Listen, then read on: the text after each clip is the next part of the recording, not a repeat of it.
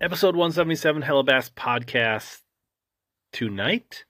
Wesley Gore, 2023, 2023 Bassmaster Elite Series EQ Angler, 2024 Bassmaster Elite Series Rookie comes on the show. One of the most overlooked, underrated rookies coming in to 2024. Let's learn a little bit more about him. And he gives some juice on how to break down new water, new lakes you've never been to. Check it out.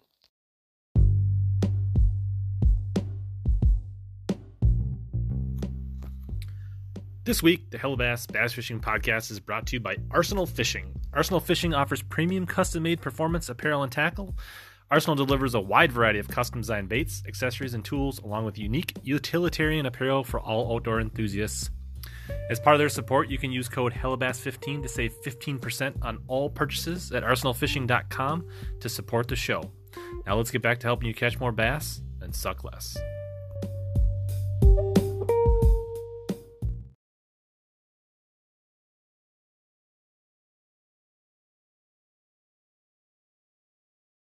So, nine new anglers on the 2024 Bassmaster Elite Series. There's been a lot of them, like Milliken and others, that have got a ton of the headlines, getting interviewed all over the place. But we're going to touch base with one of the anglers that's absolutely good.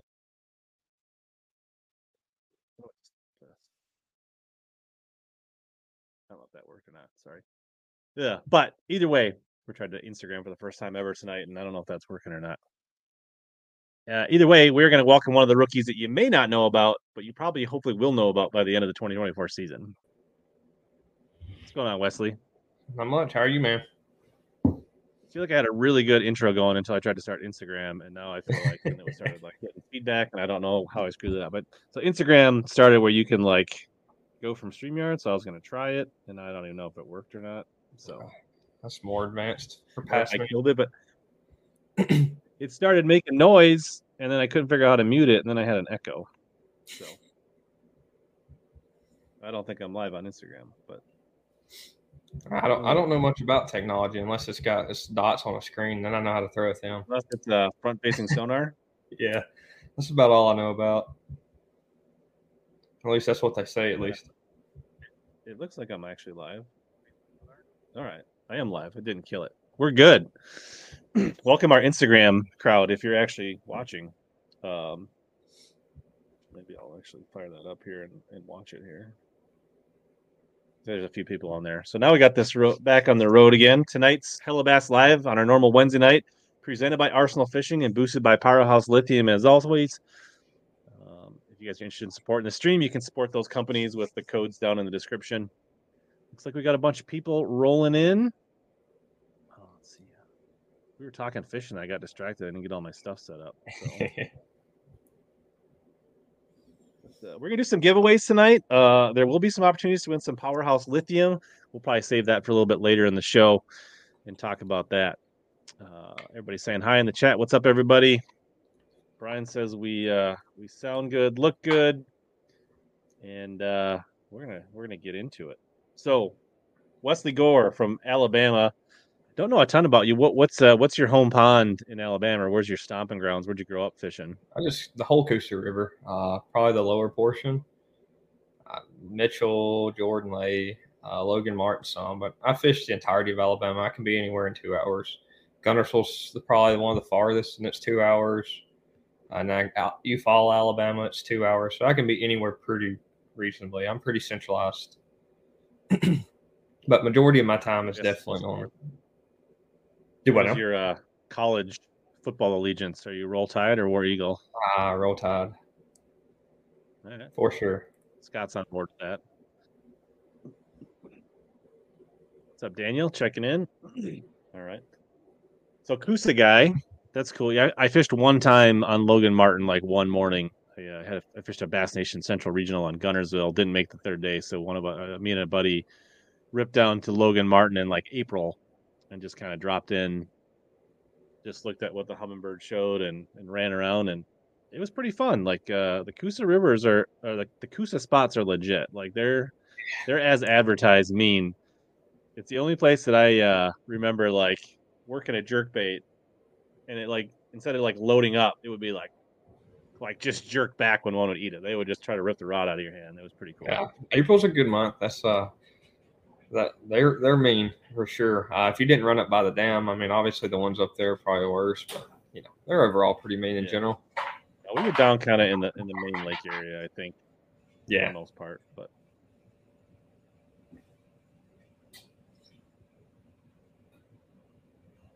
right on. So your journey to the elites, you were actually kind of telling me off. You fished one Bassmaster Open in 2020, and you Yeah. drew people that people may know here. You drew Sam Sobey as a co-angler. yep. Oh yeah, Were you prepared to uh, match his energy in the boat as a co-angler in your first Open event? Uh, no, not not really. But hey, he, he kept the spirits up. Uh, it was actually on my home lake, and that was the worst thing I could ever done. I wasn't ready to get in that tournament, but I did just because I could win here. I thought I could just get in the open and win, and I practiced like a day and a half, and I seen all I need to see. I had a big giant group offshore that was a bunch of big ones, and I was like, "Ah, I'm done practicing. Well, little did I know that it was going to get to be like the first major cold front Alabama was going to hit, and the water went from 59 to like 49 in three days, and I didn't even practice those three days. Worst decision ever. But anyway, we somehow we caught like 13 pounds the first day or 12 pounds, and was like top 30, and then we absolutely nuked the next day. But Sam was pretty fun to have in the boat. Uh, he got to see a little bit different style of fishing. I'll never forget it.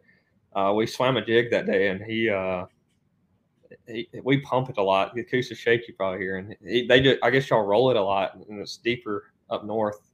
And I was like shaking it on the surface, and it just he just couldn't believe it.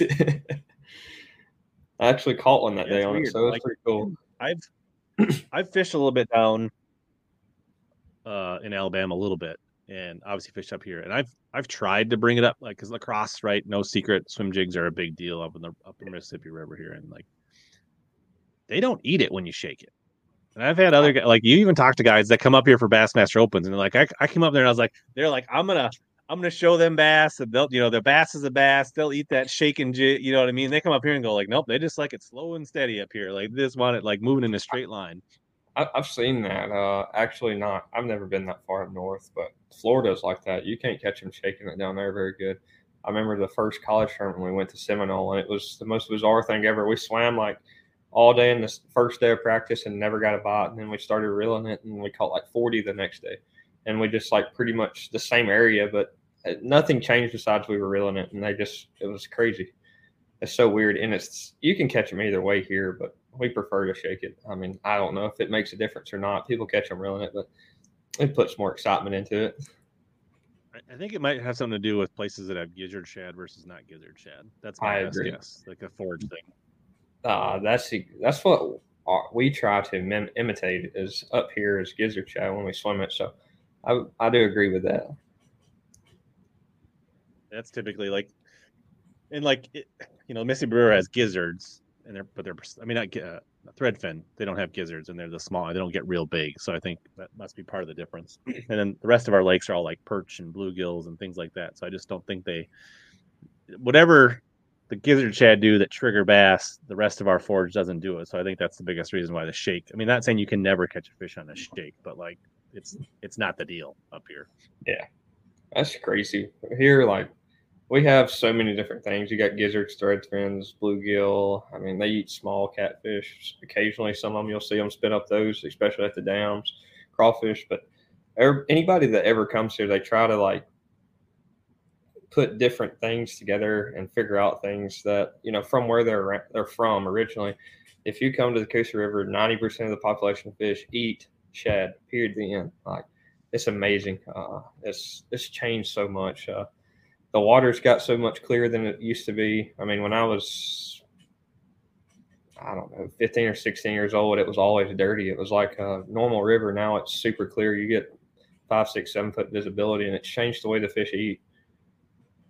I mean, live scope not. I, I've I've been doing the whole scoping thing for since it came out in 18 or 19, and the amount of fish that's out there now compared to when it was dirtier is it's 10 times the amount. It's insane.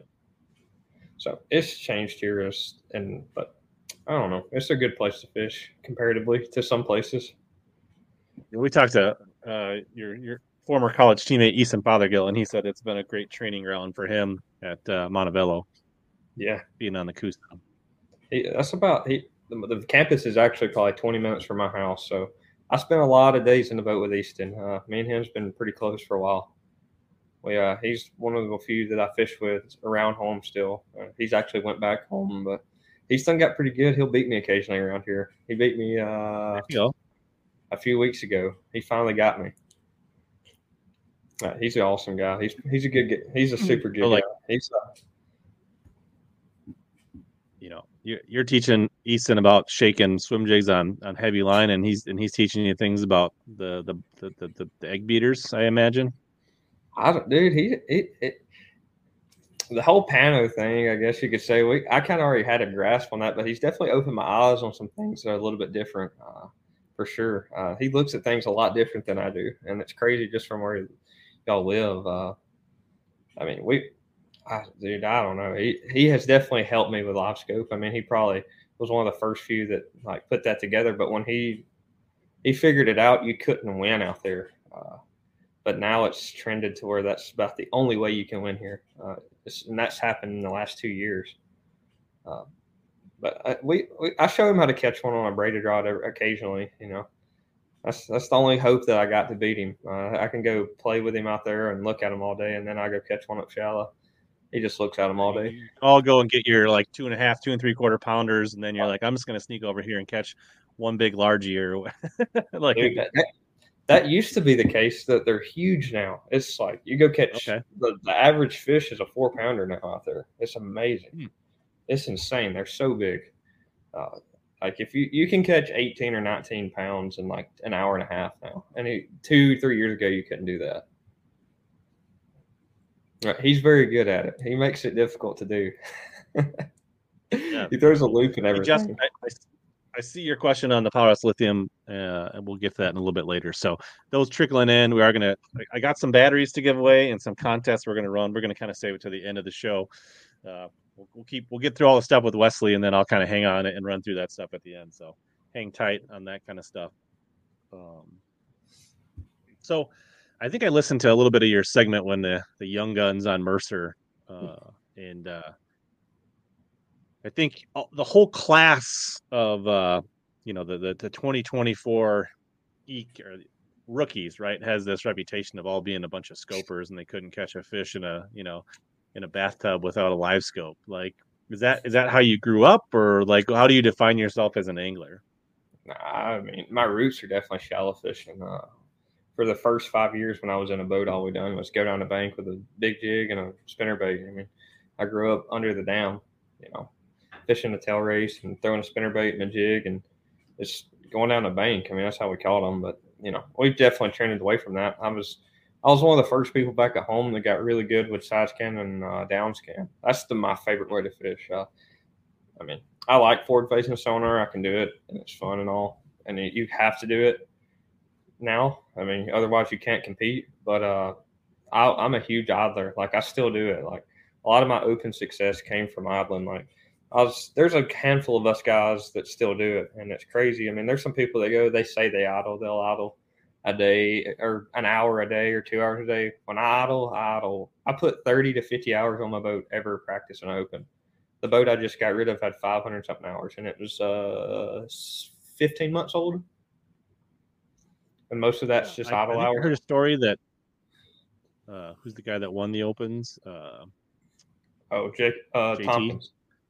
JT had 700 hours on his boat this year, something yep. crazy like that. That's dude. That's all we do. we just that all you go down there and just scan. And I mean, I never pre-practice or none of that stuff. I just show up and do it because I know there's certain tournaments that could help you, and there's certain ones that could hurt you. I believe you know pre-practicing. But when I go, I just put the boat in and I scan and scan and scan and scan. That's that's just how I always do it. I always try to find as many places I can get a bite especially in an open format, and that may change for the elites because a lot of more stuff will be available. But in the opens, like you can go do something, get you two or three bites, and then by you know by lunch you're like, I still got three. I need to get a bite somewhere. So anything you can find off the bank that's a one bite place that you can mark, that's how you compete in those because it always gets tougher on the second day. Every tournament, it don't matter it's the exact opposite of the elites, where it stays the same or gets better. It always drops off, and you got to have those places you can go to and you can get a single bite. You know, and several of them. You know, that was the whole deal at uh, actually a lot of them. I mean, every tournament I had, I, I kind of had that. I had like a main game plan or a pattern going. That's what I would do. And then after that, I would run isolated targets for the last three hours every evening, whether it be offshore or shallow. You know, it would be something. So, what you said you love to idle, are you looking for everything and everything? Are you looking for schools? Are you looking for onesie twosies? Like, what? What do you? I mean, you just. I mean, do you ever? So let's say, how much do you idle versus you fish? Like, do you come back and check things, or you just mark things, then you fish it all? Like, what? what how does that? How do you use uh, that? Like, I, I look for everything when I go to a lake I'm not used to. My favorite thing to look for is groups. Uh, follow the first event this year was like hands down. It lined up perfectly. I have a bunch of experience down there. I know I'm not going to say every place, but like 95% of the places they get offshore down there, I got. I mean, I had ever they they're one of those they get out there on the same places by the book. If they move, they only move 50 yards. You know, you just got to refine where they're at on the ledge. They just rarely move, and they're out there for tons and tons of time. And uh, I, that's my favorite way. But whenever I go places I don't know, it's anything. I'll look for shell. I'll look for groups. I'll look for a stump, brush, anything that a bass can set on, a drop, you know. And a lot of times I'll sit down and like I'll fish the first few, like the first day of practice. I'll I'll go fish the bank, you know, several different things and just see if you can get bit. Then I start scanning and I'll find like two or three piles and I'll fish them and I'll find two or three isolated patches of stumps or a stump or two or three hard spots and I'll fish them. And once I start getting bit, I just idle and idle and idle and I don't fish at all until I, I just mark what I've got bid on. And then that's how I go about the tournament. Whatever I got bid on, I will run that in the tournament versus, you know, from practice. Uh, a lot of times my last day uh, a lot of people don't practice on the last day and there's some days i didn't this year. I didn't practice on the half day.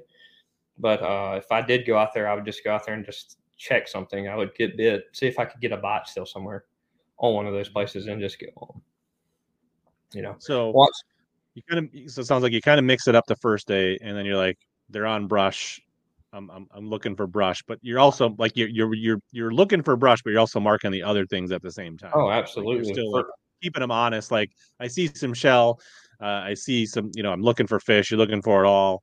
Do you yeah. have like an uh, icons or a naming convention, or how do you keep it all organized? I assume you're laying down hundreds of waypoints in practice. Hundreds. Uh, I do. I, I, put down like five to seven hundred in a week, so it's pretty impressive. Uh, but I, I, just change the icons and stuff, you know. And the ones I get bid on, I'll, I'll still keep the ones marked that uh not necessarily that didn't have fish, but like my big thing. One of them, I use uh, the diving flag for hard spots, but the ones I get bid on, I put American flag on. So it's more of a shape thing. The things that are like rectangular or square shape will be hard spots, and then the brush icons, I kind of leave them the same. I don't ever change them. I kind of just hit them as I go because piles are random to me. Uh, you just kind of got to hit as many as you can from what I've seen. I mean, occasionally you'll go like Hartwell somewhere, the same pile will be good, but you also at Hartwell don't have shell and all that stuff like you're fishing timber and brush. It's object oriented to that extent, so you can limit your waypoint management down. But Florida, it's like there's a stump, there's a sunken boat. That's where you need a lot of waypoint management. But you were talking about so then like, the tournament.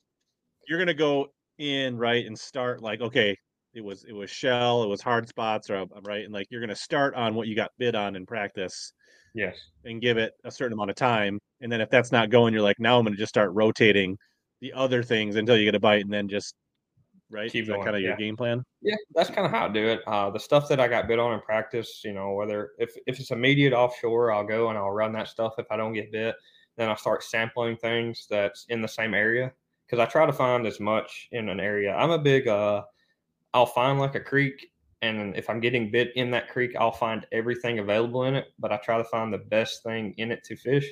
Uh, and if I don't start, if I'm fishing hard spots and I'm not getting bit, I'll go fish brush for a while. And then what I like to do if I'm not catching them, like I'm just like throw my hands up. I try to fish the day itself after lunch. Uh, you know, I'm a big condition guy, so if you got wind and sun or wind and overcast, there's it places those fish in certain places up shallow for you to get a bath where it wasn't there that morning. You know, there is fish that pull in throughout the day, and I, I like to do that a lot. That's a big deal back at home here, you know. And that's actually, I believe, the bigger fish. You know, they get positioned up shallow to eat something. So a lot of time I leave the last half of my day to either survive or try to catch fish that are positioned from the conditions that day. And the condition fish are going to be fresher, right? Less pressured, right? Oh yeah, like... absolutely. You know, and the, this and obviously not having so much experience like uh as I on all the other places, but from here, it's it's it's anywhere you go, you can do it. You know, the wind positions fish because it moves the bait around, and uh, you just got to kind of figure out where they're at that day within the wind based on the sun and all that. Uh, from what I can tell, the sun gets them a lot shallower than the overcast conditions do. So I prefer it to be sunny and windy, but uh, yeah, I mean, it, it, they're actually a lot easier to catch, is what I've come to find out too. The condition oriented fish, you know, they don't get beat up as bad, and you know, people that practice all day.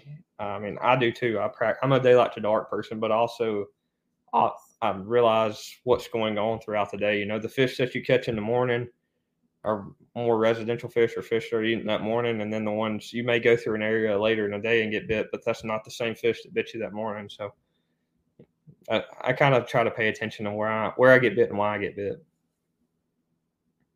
Here's a, a Eufaula specific question. Ryan Nix wants to know: Do you think the brush piles on Eufaula hurt the you know the historical productive points and ledges? I have actually never weighed a bass out of a pile at Lake Eufaula.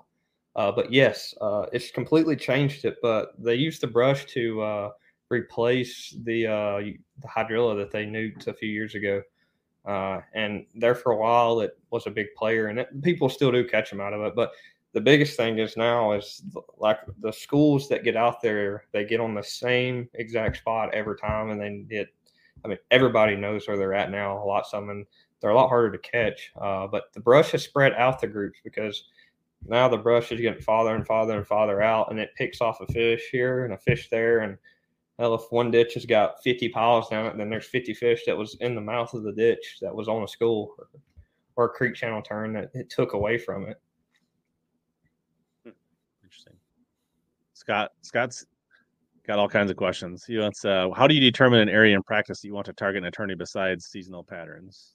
Uh, so I, this is probably something you don't hear a lot. I try to pick. I'm I'm one of the. Uh, I'm not going to say obvious, but I prefer to uh, find the flattest creek. Uh, and when I say that, I try to look for a creek that has the most uh, defined creek channel, but has the most uh, flats available. And when I say that, it could be an eight foot flat, it could be a three foot flat, anything that's extended. Uh, I really like those creeks because what I've come to find out is fish live on flats. They use them to spawn.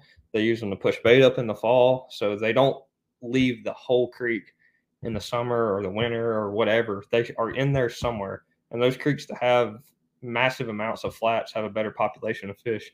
So that's how, like, if I go to ever, if you could look at a map and you could pick the two creeks you were going to practice in, and that's always what I found. And it's held true on every event this year. Like, I could go to a place I've never been, and I could pick two creeks that has the most flats accessible and there's a better population of fish in there versus ones that doesn't have that stuff accessible.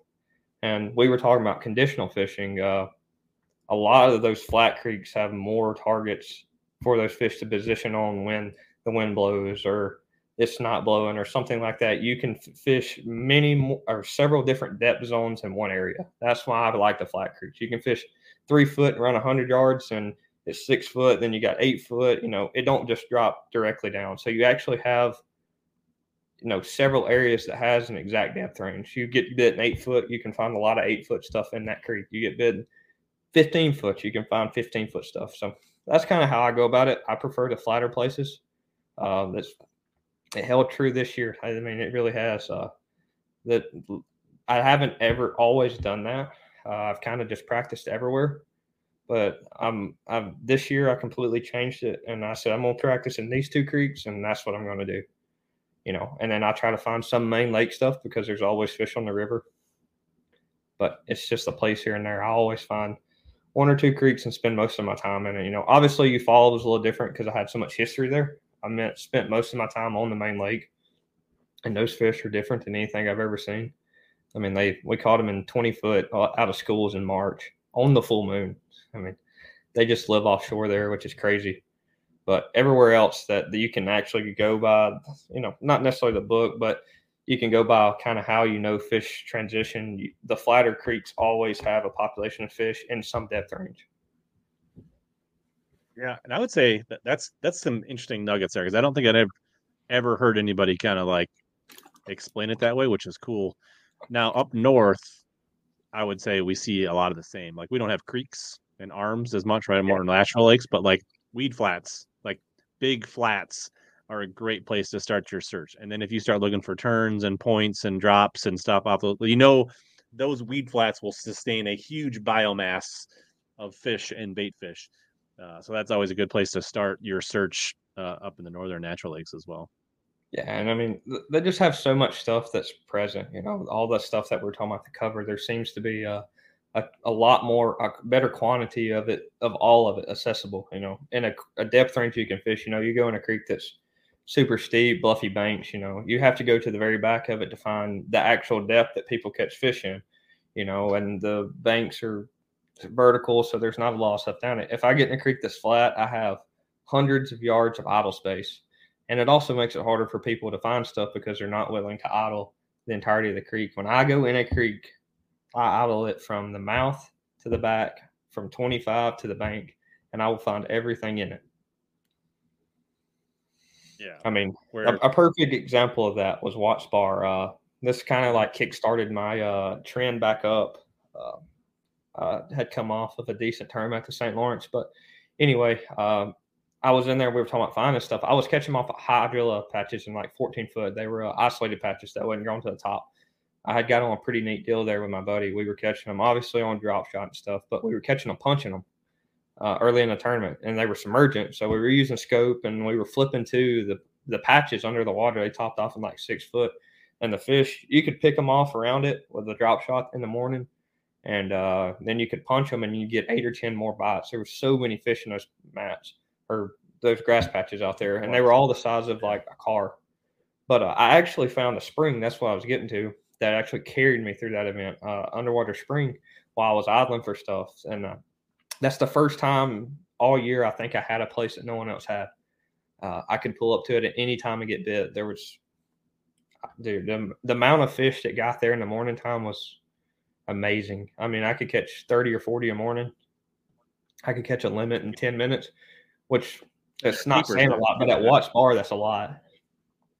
Yeah, and, and, keepers, whereas a lot of people are struggling, like catching oh, 14s and 13s, and I, like this. The, when they had a camera on me the last day, they actually you actually didn't get to see it. I caught one my very first cast, and it was uh they replayed it. It was a two and a half, but I caught like six or seven more, and then I jumped off a three pounder.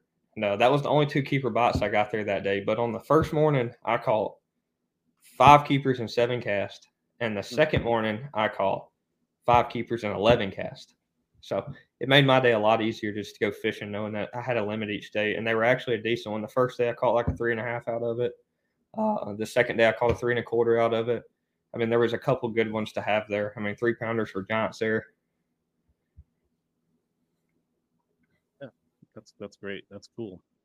Uh, see a couple of questions here that people have Let's see. Uh, Scott wants to know any any boat sponsors or what does your rig look like for 2024? Uh, I will be running a Blazer. I've been with them the last few years, uh, so I'll be running another 625. Uh, we're going to leave the other kind of hidden for a little bit till I get it completed. I just got it, so it right. should be done in the next week or so. Like a new title deal type thing. Uh yes, uh, we're trying. We're kind of keeping it on the down low.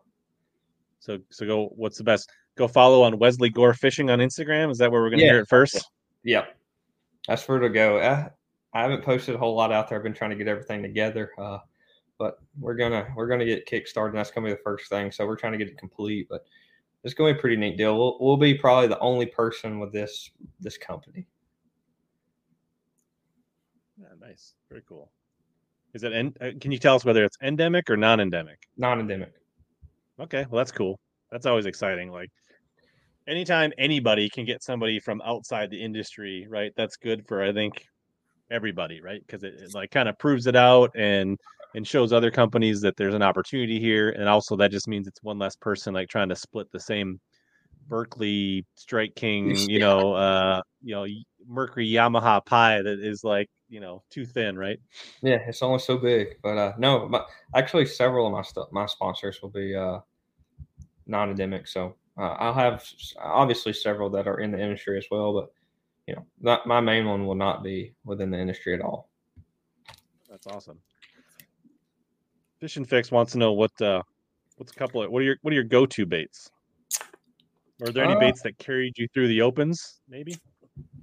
Uh, there were several. I mean, I'm not gonna say I weighed heavy on one thing. I probably weighed more fish on a chatterbait and a drop shot than anything this year. Uh, I, I caught a lot of fish on chatterbait, a ton, and uh, that was more the front half of the year, the spring. I mean, you could expect it. That was kind of the, the deal there. And then, kind of once we got to the funky late summer, early fall stuff, I a drop shot carried me, and I caught a few on the top water, a frog. The most important fish, I guess, I caught all year. There was two, I guess you could say, one at Ozarks. For some reason, I could not catch a limit there. I caught 50 a day and had four keeper bites a day for some reason. But I caught a six pounder the first day late and weighed in four for 12. And I caught it on a, uh, I caught it offshore on a jig, but then I caught eight on my first stop at uh, Harris Chain. I caught it cranking. But as far as numbers of fish that I weighed in, it would definitely be like a three quarter ounce uh, spot remover, jackhammer. You know, I throw a lot heavier one a lot of times. So that's just something that I like to do. I'm not a big light chatterbait kind of person. Rolling it or no, I burn it a lot. Uh, I just, I, I, I just, I like a heavier one. It it stays down in the water column a lot better. And uh, even like fishing the grass, it can be annoying, but uh, it seems to get more bites. I remember uh, I traveled with uh, the first year I traveled for the opens. I traveled with Joey, and we were catching him. I, he won the uh, that tournament. It was the Pickwick Open, and he actually won it. But we had one place that was kind of special. It was a shell grass mix. There was a lot of fish there, but the one thing is we could go behind people and it seemed with a three quarter ounce and seemed to get bit better a lot more. So it's almost like speed. You're getting you're fishing the same water column, but you're moving it faster. So faster, like yeah. True reaction. It's almost more like a trap, I guess, right? Where it's like ripping yeah. fast. Yeah, we we could burn it around, you know, and you could rip it out of the grass and get bit, where you didn't have to like fight it to keep it down there. That's terrible. I'm. Uh, I mean, one of the things if the magazine we done this week for uh, for bass, we did a small thing, and the one thing that I said in there, my worst weakness is, uh, our worst problem would be I, I fish too fast. I, I am ninety to nothing all the time, and so I like to throw things and be able to. I have to find ways to accommodate for the ways that I like to fish. I keep the trolling motor on ten, and I try to hit as many places as I can, and I, I, I, always tell people I don't try to make fish bite. I try to catch fish that are willing to bite or active. Uh, that's the ones I always try to target. So, so what's your favorite trailer on that three quarter ounce spot sticker? Any, uh, I always throw a five inch fluke style bait. Uh, that's probably my favorite thing to throw. I threw an X shad for a long time. Uh, that's been a really good one made by Excite. What's a it's probably something that a lot of people haven't heard about, but it, it's a pretty good ch- chatterbait trailer. It uh it gets after it pretty good, but I keep it simple. I don't have enough, nothing I guess crazy like bait wise that I do differently. Uh, I like to throw bigger profile stuff a lot too. I, am not a Milliken by any means. I don't throw the big giant glide baits, but I'll bulk up. No Hinkles yet? Do what now? No Hinkles yet? No, no, no. That's that's not for me. I don't even know if I have a rod that's uh, capable of doing that. So I'll just I'll let him do that. You know. What's that? Well, any any frogs like this year in the opens? Uh, actually, uh, I throw I throw a popping frog a lot, a spray one. Uh, that's one of the ones that I caught a few. I actually caught several at a Harris Chain that I weighed in on it. Uh, I weighed in like three or four the first day, and uh, I think I weighed in my whole limit the last day on it. Nice. Good way to finish out. I forget how like how, going into the last one on Harris Chain. Were you pretty comfortable? You just needed like to catch five fish a day, or like what was your oh, position oh, going into I was Harris actually you have first to, like, catch him, catch him. I was the first man out. Jamie Bruce was one point. You were in eleventh going into the last one. You need to make up ground. Yeah, I was one point behind Jamie, and uh, the only thing I had going is we went there so many times in the past, and we've actually been there in October and it fished identical to the last time we were there in October. The lake was all the lakes were real dirty. It looked like they were turning over. Uh, you started to get some of the cooler nights, still highs that were fairly warm. Uh, but the fishing was pretty tough all in all, but they were scattered out, and that's it. Kind of fit that suited the way I like to fish. They wasn't necessarily grouped up anywhere. You could get a bite here and there. So I had a number of places I could get a single bite. The only pattern that I actually figured out that week, I mean, I had like two or three shell places that had fish, several isolated targets that had a fish or two on them occasionally. But was frog and duckweed. Uh, I caught them really good frogging. I mean, I'd catch 20 or 30 a day, but they didn't get there till late. The sun put them there. So I needed sun. I love me some duckweed. uh, it was it was actually the best I'd ever seen it down there.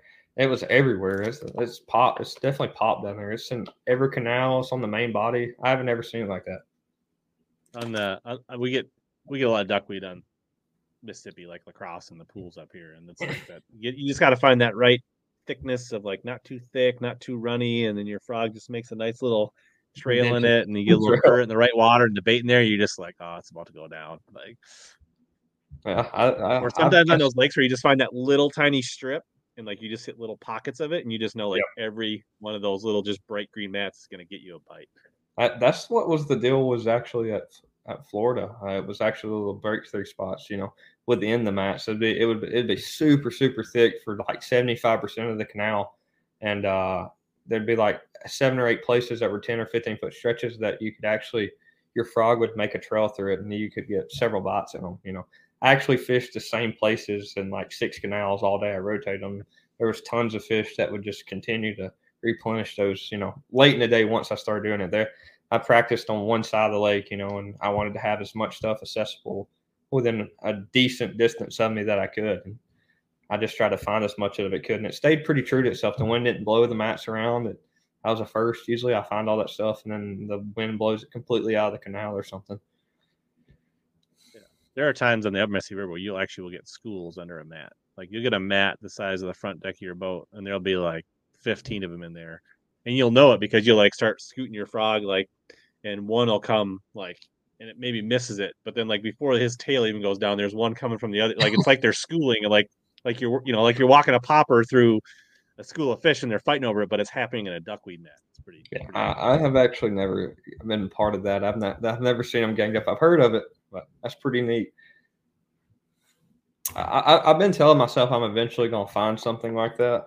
I guess I semi did in an open with the spring at Watts Bar, but besides that, I've had to work for them every time. Yeah, makes it sweeter when it happens. Then let's see here. Uh, we covered that. You said you like drop shot. Little Rich wants to know what uh, what is your? Are you more of a power finesse spinning rod bait? Like, what's your you know? Uh, I'm kind of drop um, you like to throw. I throw it on a spinner rod pretty much exclusively. Uh, I'm not real particular about it. I guess most time it's fairly heavy. Uh, the quicker I can get it down there in front of it and out of the way, it's amazing how you know. Obviously, before we had live scope, we never knew all the things we know now. But a lot of the fish, if you just put it on their nose, they're going to bite it. It's just the way it is. I mean, if you don't bite it in the first five or six seconds, you can reel it in and keep going. You know, and that's even largemouth or smallmouth. Uh, at like uh, Ozarks, I was doing some a little bit of it. I was trying to catch keepers doing it. You could like see a fish on a stump and throw over there, and he'd have it as soon as you picked up. Harris Chain, it's the same thing. You know, you see a fish throw to it, and if he's going to bite it, he's going to have it as soon as you picked up. Uh, but a lot of stuff I use is uh, uh, three sixteenths quarter ounce rig. You know, I try to keep my leader probably. I'm not real short on. I don't like a real short leader or necessarily super long. It's pretty normal, I guess, twelve to like fourteen inches. You know, I don't use a nose hook. I use a cover shot hook. So I usually throw it like braid leader. I yeah, like fluoro braid leader. Oh yeah, it's uh braid uh, fluoro leader. And like, do you go like super light six eight, or are you more like a 10, oh, 12? No, no, no. I use ten to uh, fifteen. 15 pound braid to 10 pound leader, and uh, it just varies on where I'm at or what I'm fishing, what line I use. You know, if I'm using something where I'm catching in more open water, I'll use red label Seaguar 10 pound line. If I'm fishing or you're catching them around brush and stuff, I use Gamma. Uh, so you said you like to idle. Do do how do you like? One of the things that helps me idle more, which I need to do more of, is like eating snacks. So, like, what's what's your favorite boat snack? Uh, the, the if I actually make it as a peanut butter and jelly sandwich, I'll, I'll eat like four or five of them a day because I, I just sit behind the wheel so much. I probably shouldn't, but little Debbie's little Debbie's are pretty good. I'm not gonna lie. I get I bring uh, honey buns with me sometimes. That's a pretty bad deal. I'll go through a box of them pretty quick. You know you're from the south when honey buns are your your go to. Oh come on now. Like people up here literally do not eat honey buns. Like that's That's just crazy. like, they they go stale in the convenience stores. Like,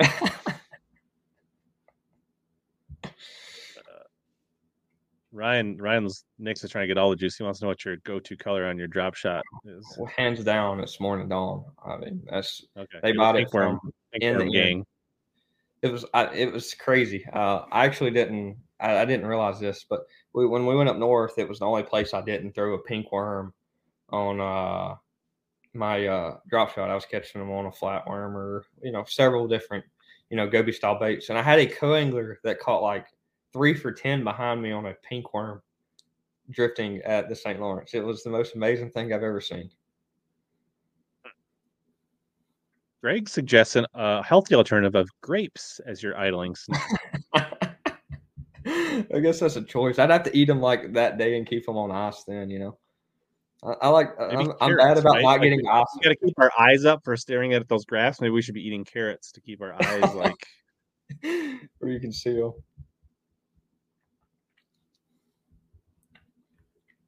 It's, it's, so this was earlier on when you were talking. Gene wants to know: uh, is idling that much bad for the engine? And I, I don't really. I'm not a mechanic. I think that was more of a concern with the older carbureted two stroke. Yeah, yeah, yeah. I don't think it's. You, you still need to run them. You know, uh, it's pretty. I mean, I, like I run the diagnostics before I sold my boat, and I, I had 530 hours on it, and I had 371 idle hours. So it's only had 160. But you know, the thing with me is it's not variated. It's either it's idling or it's running. You know, that's I'm one of those people. But yes, it uh, they the two strokes when I used to have them, I used to have problems with when you idled that much.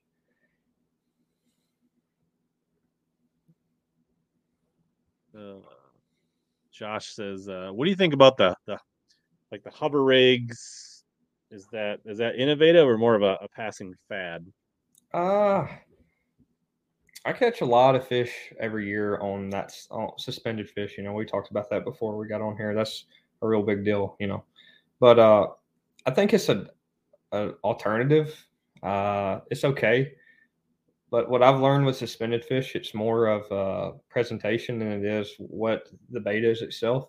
If you know where to keep the bait in the water column to, you know, for that fish, then you can catch it you know, I, I'm not a personally a big hover rigger. I mean, I throw a true just to make you rig. You know, we've been throwing it for a long time at suspended fish, and they still bite it just as good as the other. I think not one or the other works better. Uh, I just think it's your choice. Do you want to put a Nico weight on the front of your bait of time when he jumps and comes up and throws it out, or do you want to just be able to throw it the next one? You know. Fair enough. All right. Um, cool.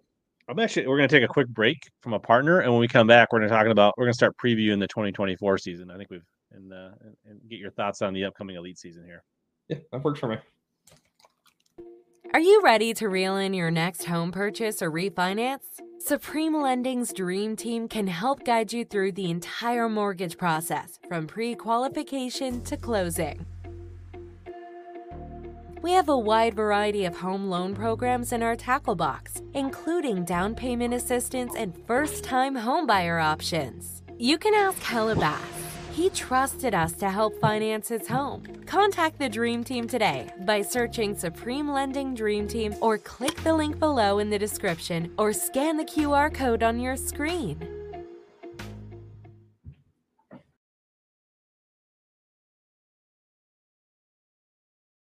We're back. Yeah, I don't know. I keep hearing rates are creeping down. So if you made a purchase lately, you need a refi. You could hit up my buddy Aaron, or what you know when you win an Elite Series event this year, Wesley, and you're ready to invest in like a new house. I'm sure my buddy Aaron would help hook you up. So hey, I may need one up there. The fishing's a lot better up there in the summer than down here. Yeah, I mean they they they they can do uh, rates all over the country, so it doesn't just have That's to be what I'm up here. So. All right, so yeah, Okay, well, this is a good lead off question with Ed. Timely. Uh, you got a travel partner lined up, and are you more of a rental, motel, hotel, campground guy? What's what's your style on the road? Uh, you traveling probably- with? I, I, the past few years we've done Airbnbs. Uh, I think I'm going to go with that route for this year. And I actually have another part or angler. I'm actually going to travel with Kyle Patrick. So uh, we're Oh, going to travel I think Yeah. most of the events together. Did you travel with him some in the opens then already? Uh, we just no, we haven't. Uh, we just we just kind of I think we work good together. We kind of talked to each other in the past, so I think it's it'll be a good connection. You know, we're, we're a little bit different in terms of uh, I was gonna say, I feel like you guys are yin and yang, where he's like up here Yeah. and you're down here. You guys can balance each other out a little. Yeah, bit. that's what I was saying. He's a little he's a little too excited sometimes, so I try to keep him a little more down low, like calm down. It's okay. So, have you heard about how uh, Kyle eats on the road when he comes in at night at dinner? Like, Oh, you can be no. to, he like eats like a, a whale, I guess, like just ferocious at night. It don't Like eats like me. three dinners at a time. I, it don't surprise me. I mean, I'll be honest with you. Every time I've ever stopped on the water to talk to him, he's always eating. So I don't know how much fishing he actually does. Whenever he's actually practicing, I think he just eats beef jerky the whole time. Nice. Shane says he just uh, hit you up on IG. So yeah, you guys, if you guys think want to follow Wesley next year, you can hit him up Wesley Gore Fishing on Instagram, and the people watch on Instagram can can do that as well. Uh, so I think let's see, there was a couple other questions here. Uh, Justin Waterman wants to know what lake on the schedule uh, do you look forward to next year, and are you going to pre-practice at any events? Uh, pre-practice is probably going to be something that I actually do a little bit this year. Uh, not a whole lot. I kind of just want to see where I stand without the practice, and then go from there. I, like I said, I've never pre-practiced before for an open. Uh, the only one that I may go pre-practice for is uh, Fork, and it's not so much for the fishing; it's just for navigation. Because that place, I, I mean, I, that's the only place I've never been that we're going. I'll take that back.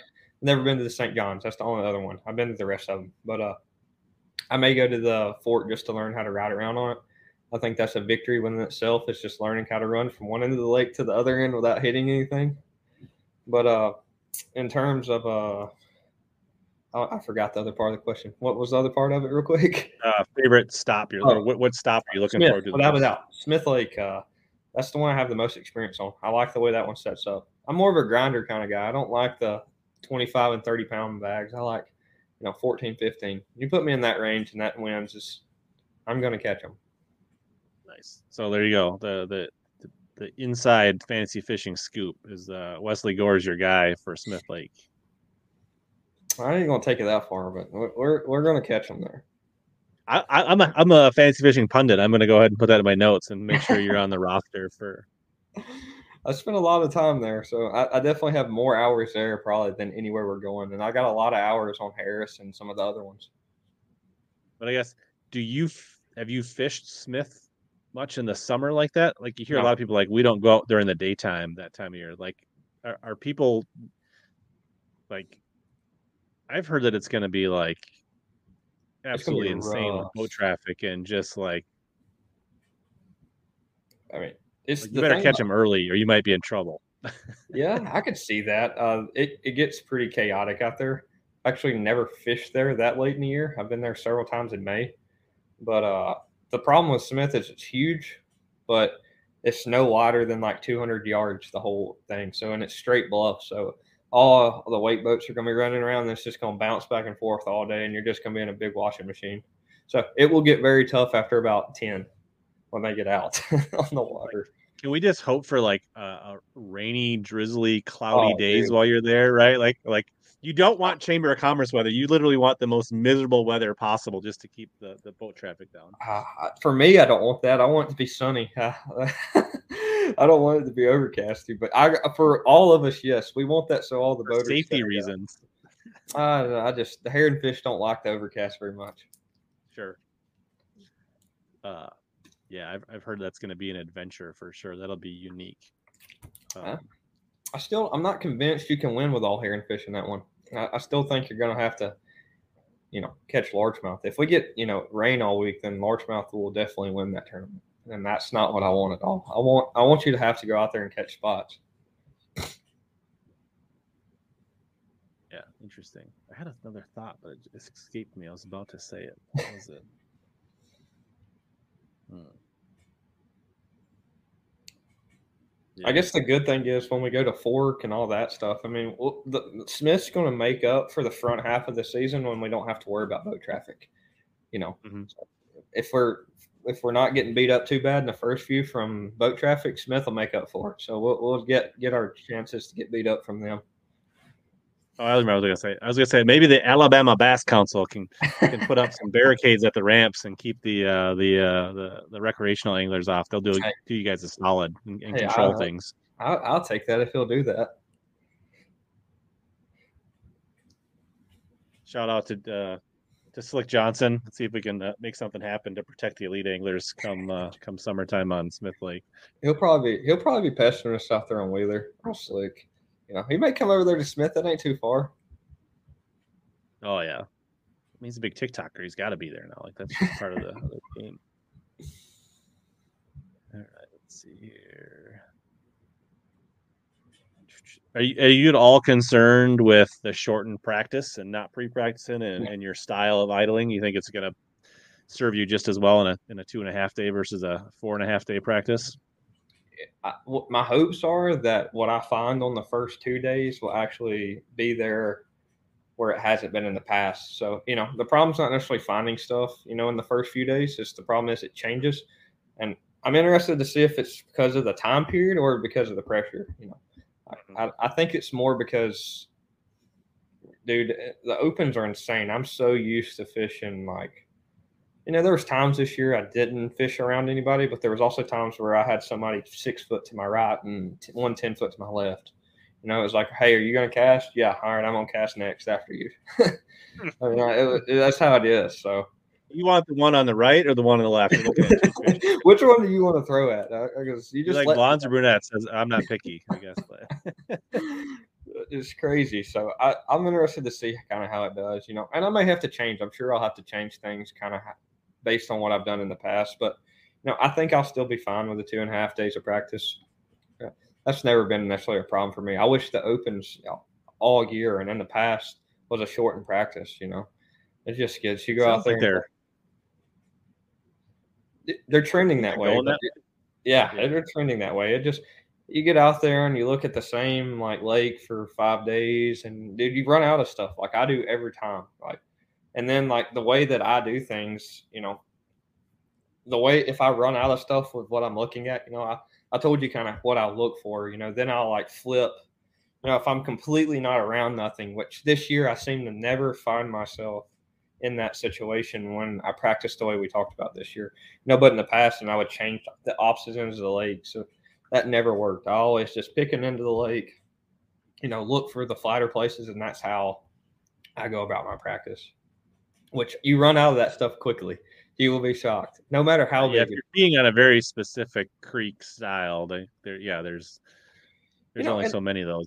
and it's not necessarily it obviously the creeks just they were very uh that was a big thing this year but i also tried to apply it to the river you know river flats we talked about that was a big deal if i could find like the inside bend of like a river channel bend you know or extended flat down the inside bend you know i would scan that stuff in the vicinity of the creeks i was fishing you know i just try to get somewhere and what i've learned in the past the way i fish if i'm going to crank the motor 80 times let's make sure that when you crank them that you're only running X amount of uh, X amount of distance to the next place instead of running five miles that way, ten miles that way. You know, let's try to find everything pretty close if you want to crank it eighty times. Yeah, you want a milk run. You don't want to be Yes. Zigzagging back and forth. Yeah. I used to be the worst at that. I'd, I'd run all the way down here and would fish five or six things and run all the way back up here, then back down there, then back up there. I, I don't I got- even do got- that anymore. I got a buddy, Dave Ham. Sometimes he watches. Shout out if you're watching, Dave. But like, it was crazy. He'd be like, "Vroom," and then like ten minutes later, he's back across the lake the other way, and then like, and it's like, it's just that, that, that's me. Uh, I felt terrible for my uh, my camera guy at Harris and at Watts, especially Watts Bar. He would literally get up and get the camera going for live. And like my mom and dad, they were watching. They were like, "We didn't see you on live." I was like, "I was like, there was literally a forty-five minute span that I pulled up somewhere and made a cast and left. He he would get up on the deck and get it going. I was like, "We're leaving." I'd pick the troll motor up. You're like, it didn't. The, the the fish didn't react. He wasn't home. yeah, you know, more times than not, it was I just didn't see one. You know, that that place was pretty crazy. Uh, it got beat up pretty quick. There were some places that had some groups of fish, and you know, they were they did not replenish like at all. Like they slowly got decimated by the day. So there was places that had you know several fish on it the first few days that didn't have anything the last day, and I was like, ah, we're going to have to move somewhere else. You know. All right, Gator wants to know what's your what's your favorite uh, reel and rod brands. Uh, I will be Shimano for reels and uh, hammer rods. Uh, that's the rod brand I use. Uh, I've been with them the last year and a half. I actually run a Daiwa wrap boat in the past, or but this year it will not. I will be Shimano and uh, hammer. Nice. Friendly Canadian Frank wants to know uh, what's one technique you wouldn't use fun fishing, even if it guarantees you'll catch them. What is one thing? When is there anything fishing? like you just can't stand to fish and like you won't do it unless you absolutely like just ah, dude, uh, Carolina rig. That is like I cannot stand the ball and chain. It just you can't make it go fast enough. like if I you, you put like a two ounce tungsten on your Carolina rig and just like drag it, dude. I don't. I can I can count the number of bass I've caught on a Carolina rig on one hand. Like it is. That is my least favorite thing to ever do. You know, in terms of just doing stuff, you know, Panoptix things has wore thin on me too, or the four facing sonar deal. Uh, I, I was fishing a tournament the other day with my buddy, and like I told him, I said, dude, if I knew we could get 30 bites swimming a jig or and 30 bites panning, but if we only caught 15 pounds swimming a jig and I knew we were going to catch 18 panning, I would catch the 15 pounds swimming a jig over the 18 pounds panning. Like it's just the same thing every time. Like I just, ah, whatever you know, hmm. I go do it because you got to do it. But if I if I could go catch something close to the same doing something else, I 100% will go do the other. 100%. Nice. Uh, Brendan, we talked earlier. He's not a big bait guy. He, he loves the he leaves the big baits for Milliken and, and the others. Uh,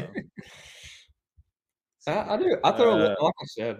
I, I, I make things a little bit I say I make things a little bigger, but I'm not a big bait person. Like I, yeah, I, you like bigger pro, like you like power fishing. You like big spinner baits, big chatter baits, things like yeah, that. But like, you're not out seven, eight inch, nine inch glides. No, even the Damiki rig I throw, like all these guys throw like a three inch one. I don't do that. I throw a five inch one and a six inch one. That's what I throw. Hmm. Scott wants to know any nerves about an elite rolling up on your spot, and uh, if so, who would you be the most intimidated by? Uh, I'm not necessarily. Uh, Lee Livesey's probably the most intimidating. He's a big old dude, but uh, I'm not really worried about any of them. You know, it is what it is. I've been around all that stuff, so if they want to come in, I'll just wave them in. You know, I'm not gonna have a problem with nobody as long as they don't have a problem with me. So I'm pretty easy guy to work around. I suppose in Alabama, you've had plenty of guys in that. Like you've you've probably fished around a bunch of these guys at one time or another. And the... oh yeah, dude, the amount of local I guess professionals that are here is amazing. You got Scott Canterbury, uh, Clint Davis, Justin Hamner, uh, Josh Strassner did live here. Will Davis that's fishing it now. I'm probably forgetting some. I mean, that's just the ones up. Dustin, which he fishes the MLF. I mean, Dustin lives, or he did live 15 minutes down the road from me. So nice, cool. Oh, let's see here. Yeah, so we will we'll touch on some. I got some some battery giveaways later, so stay tuned for those. Um, see here. I think one of your uh, maybe they asked like, who do you model your fishing out? Didn't you say like when you're talking to Mercer that you kind of feel like like Jason Christie is like like you like to fish? That, that was like, the roots fisherman. That's like who my my what I would compare my roots to. You know, your young self you're, yeah, you know, uh, like he just he makes it keeps it simple. I'm not saying he can't do the other stuff, but like he's the best go down the bank with a jig and spinnerbait guy that you'll ever watch. It's amazing to watch him. you know, and I that's how I grew up fishing for the first several years of what I've done. You know, was those exact two baits. You know, not necessarily the exact kind and stuff, but the same concept to kind of what he does. You know, pitching at isolated targets and covering water with a spinner bait. That's that's what you used to do here. The water stayed dirty, and that's how you fished. Now it's gin clear, and it, you can see the bottom if you're in less than six foot. So it's changed a little bit. right on. Yeah, like I don't know, like some of these new age anglers actually like say that like staring at graphs and watching the blobs is their favorite way. But like, I mean, I'll do it if I have to, but like, I'd much rather just like. I, I do it a lot. Cover. I do it a whole lot. So I don't. I, I, definitely am a scoper, you know, or whatever you want to call me or whatnot. But I do it because I have to, and I'm good at it. You know, if I was to not have used it, then I wouldn't have got where I got. I didn't want really ever fish on it this year. I actually had a question a few weeks ago.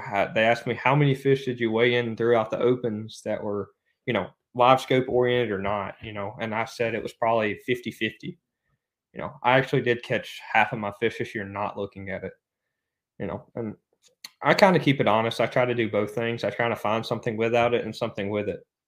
But it's definitely not my favorite thing. But uh, it is what it is. That's what that's what we have to do now, and I'm okay with it. You know, I do enjoy it, but if it becomes repetitive, you throw you know at a dot, and eh, you know depending on where it's at in the water column, you throw different baits and what you're trying to mimic. You know, you do different things with it. There is a lot of science that goes into it. It's not just you throw it and see it. I mean, I know I said that earlier with you know top target oriented fish or fish that are related to the bottom that doesn't have another character when i say that or factor like current or something you pretty much can throw something over there and if you hit him he's either going to bite or he's not but you know it gets a lot more interesting when you're fishing for suspended fish or fish that are in current or just fish that are related to something in current it, it's just a lot different I, the suspended fish is a lot more fun to me than target oriented fish so you, you, were saying earlier, like if they're on a target, you just basically flip to them and they either eat it or they don't.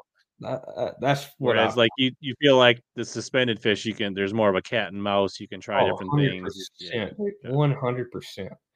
I catch thousands every year suspended here, and I mean literally thousands of them. And I throw it lots of fish every day, and I still don't catch everyone in my sea. Like you, if people, you know, I'm gonna say it that way. If if everybody just got out there and looked, I don't know if this is everywhere, but here where we live, a lot of people are against it and they won't go out there. But the people that are doing it are winning.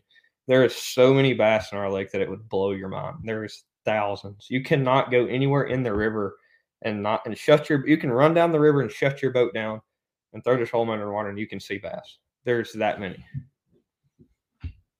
you know but the thing is now is what i've learned with it is you know everybody's starting to do it they're catching on to it so there's ways to make yourself better at it uh obviously you can kind of i can't tell you that fish is eight pounds but it, you can tell the length of a fish really well on it uh so you can tell it's a bigger fish so i'm a lot more uh picky about what i do throw at but the bigger fish do send this trend to sit in different places in the water column than the smaller fish i will say that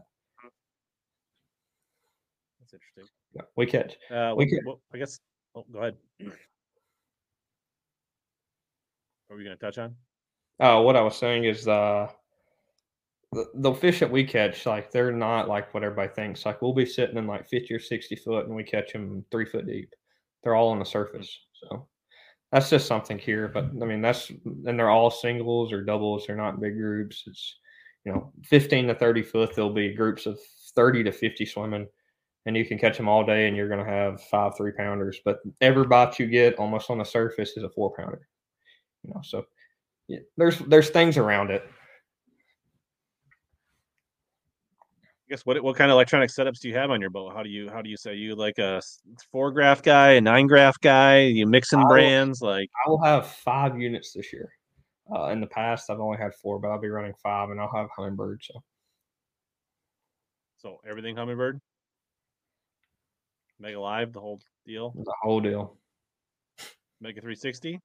Yep, Mega 360. I'll have everything.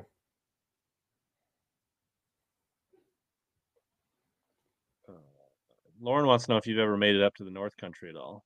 I have been up north, but I have not ice fished. Uh, I see that at the bottom, and I've never ice fished. I've actually never been when it's that cold. So, uh, Easton's always picked on me about coming up there when he goes home and uh, going ice fishing, but I just can't make myself do it yet.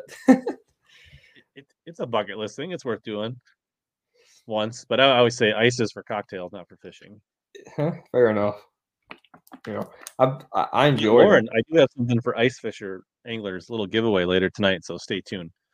Uh, we asked you about what what your event you're most looking forward to. Is there any one that make you nervous on the schedule? Mm, Wheeler, or just not uh, that's probably to the time, surprising. or- Wheeler's probably the one that's gonna be the one I dread, and it's just because of how small it's gonna fish. That's the craziest place I've ever been, and I've been there several times. It's just right up the road, but it's like every bass on that in that lake lives on like eight places, and like this and a two mile stretch. Ninety percent of them live in a two mile stretch, and they live on eight places. So you just that was like this year when we were there. There was forty boats thrown at a place the size of a car and I was in the dead middle of the pack. And I, I mean, I knew every place that had fish. Like uh, a a lot of people did, and that was the problem. Everybody knew them, and I was like boat one twenty one day and like ninety the next day, and I'm just and I just throw my hands up. You can't get in on nothing or do nothing, so you just got to kind of figure out something. I mean, obviously you can go and fish around and get bit, but you're going to get hammered, dude. The big ones live on those places, and that's just what it is. dreaded middle. You couldn't get to anything. You're just like stuck in the middle. Yeah, Yeah, dude. open- I, I, open I- I purgatory. literally- I never drew a boat number below 90 or later than 140 all year. I drew, I fished in the middle of the pack all year. It it was crazy. Oh, dude, that was that was crazy. You know, just being that in the middle of the pack, you know, every tournament, you you hope that at least like a couple of them, you're gonna get like your choice or something. I never got that, so no, that that trended later in the year. Uh, I had to start finding some more stuff that was more off the wall uh, than in the past. Uh, So you, you basically started adjusting your practice. You're like, if I'm just going to be in the middle, I got to start. Like I'm out just when I see a hundred fish piled up on a point, just oh, you just forget about it. That's Like, what I do. I'll, I'll put a dot on it, but I know I ain't getting to it. So we might as well find where they're. What's the sneaky little stump when they get hammered that a few of them are going to go sit on after they get pushed off it? Like and and that's how I had to like practice. Like I started practicing more that way, and that made me practice more for the isolated target deal. Uh, it's because of how I seen that trending. The only tournament like it was you follow. It was this was the probably one of the craziest things ever. I was like 120 or 119, and I was like 116 the next day, and I caught every fish I weighed in off the biggest community hole in the lake, and I was the only boat that fished it. That was the only time that ever happened, you know. But anyway, most of the time I would get somewhere and I'd be like, oh, there's five boats already there. So I'd just go and keep riding, you know. At Wheeler, like I passed all eight of the places that I wanted to fish, and there was like five to ten boats on every one of them, and I just kept going. Before I knew it, I was way, way down the river. nice.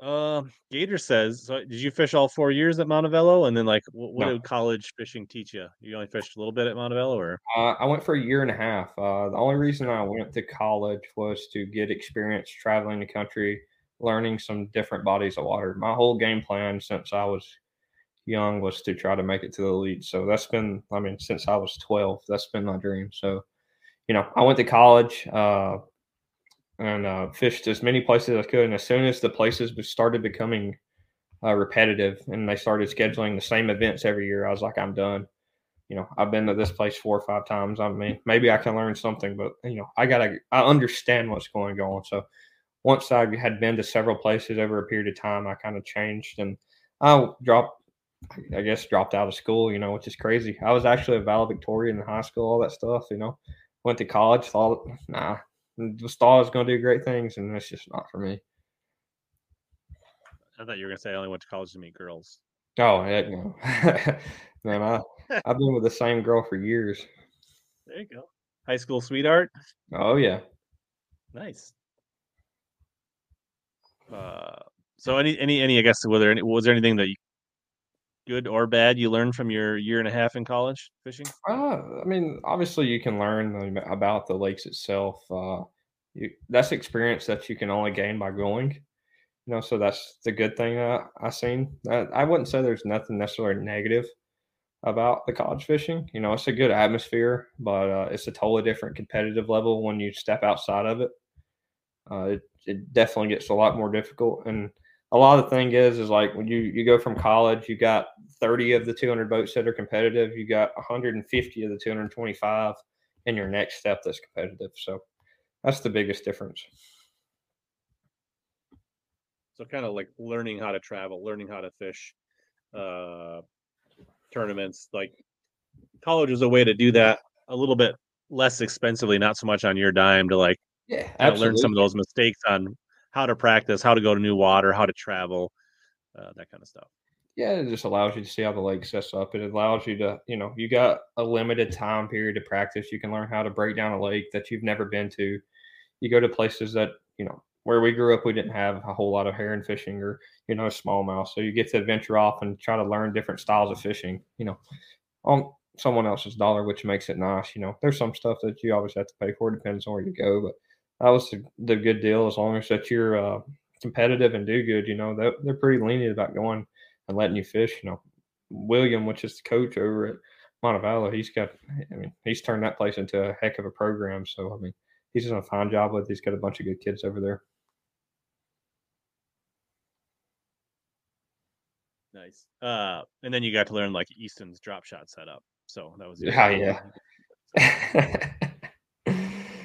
uh, Easton and his drop shot. He's a big old dude that want to throw a spinning rod all the time. You know that? He's like six six and I mean skinny, and he chooses to throw a spinning rod. It's amazing. I think lanky is the term you use to describe somebody like that. Yeah, I guess you could call him lanky. He thinks he's filled out, but he's not. All right. So uh, Kevin from K and K Customs wants to give away a hundred dollar gift certificate, and he wants you to think back. What was your favorite question of the night? Oh me, what was my favorite boat snack? Boat snack. Uh, that was That's probably what I the, figure out whose question that was. what's- It was the, the the little diabetes question. yeah, yeah. I don't have it starred still. I don't know. Somebody's gonna have to be honest and tell me who uh who asked that question.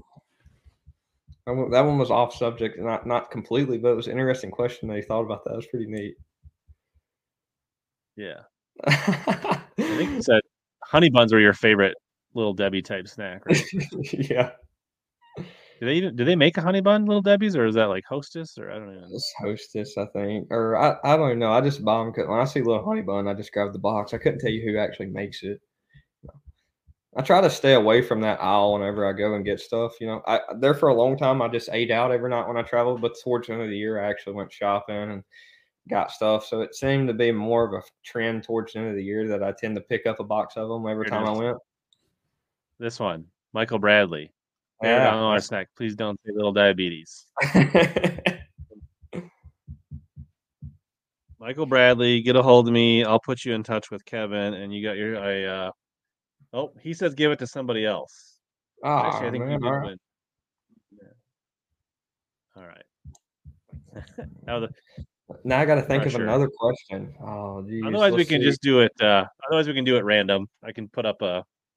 Uh, let, let's go to to the guy that asked several questions in a row. He was asking me uh, my bait setups and stuff like that. Oh, I forgot. He asked several questions earlier. Was it? He was talking about, I think, my favorite bait and stuff. He asked three or four in a row. Was, wasn't Scott? Was it Scott Bowers? Yep. That was it. Yeah. That was All right. Scott Bowers. Hit me up on Instagram or Facebook Messenger, uh, and I'll put you in touch with Kevin. You got yourself a hundred dollars at uh, K and K Customs. He said he's he's quick. I'll take it. that's I'm talking about. I was going to say if he didn't take it, if he didn't take it, then it was going to be, uh, it was going to have to. I guess you were going to have to random draw it. yeah, five four seven seven Nathan. You are not being honest. It wasn't you. um, you you uh, you like balsa? You like Yeah. balsa cranks? Yeah, any old I- sneaky cranks that you're kind of Uh, there's several of them. I'm big. I like balsa a lot in the springtime and uh, or I guess early spring and the winter. I throw them a lot. I have a collection of old Zoom crankbaits, so WECs. yep. I throw them a, a good bit. Uh, just depends on the situation. Uh, but you know, if I, I guess new age, the only I guess shallow crankbait that I throw a ton, you know, that's balsa would be. Uh, I guess or a Palace wouldn't. I mean, I'm assuming it's balsa. Yeah.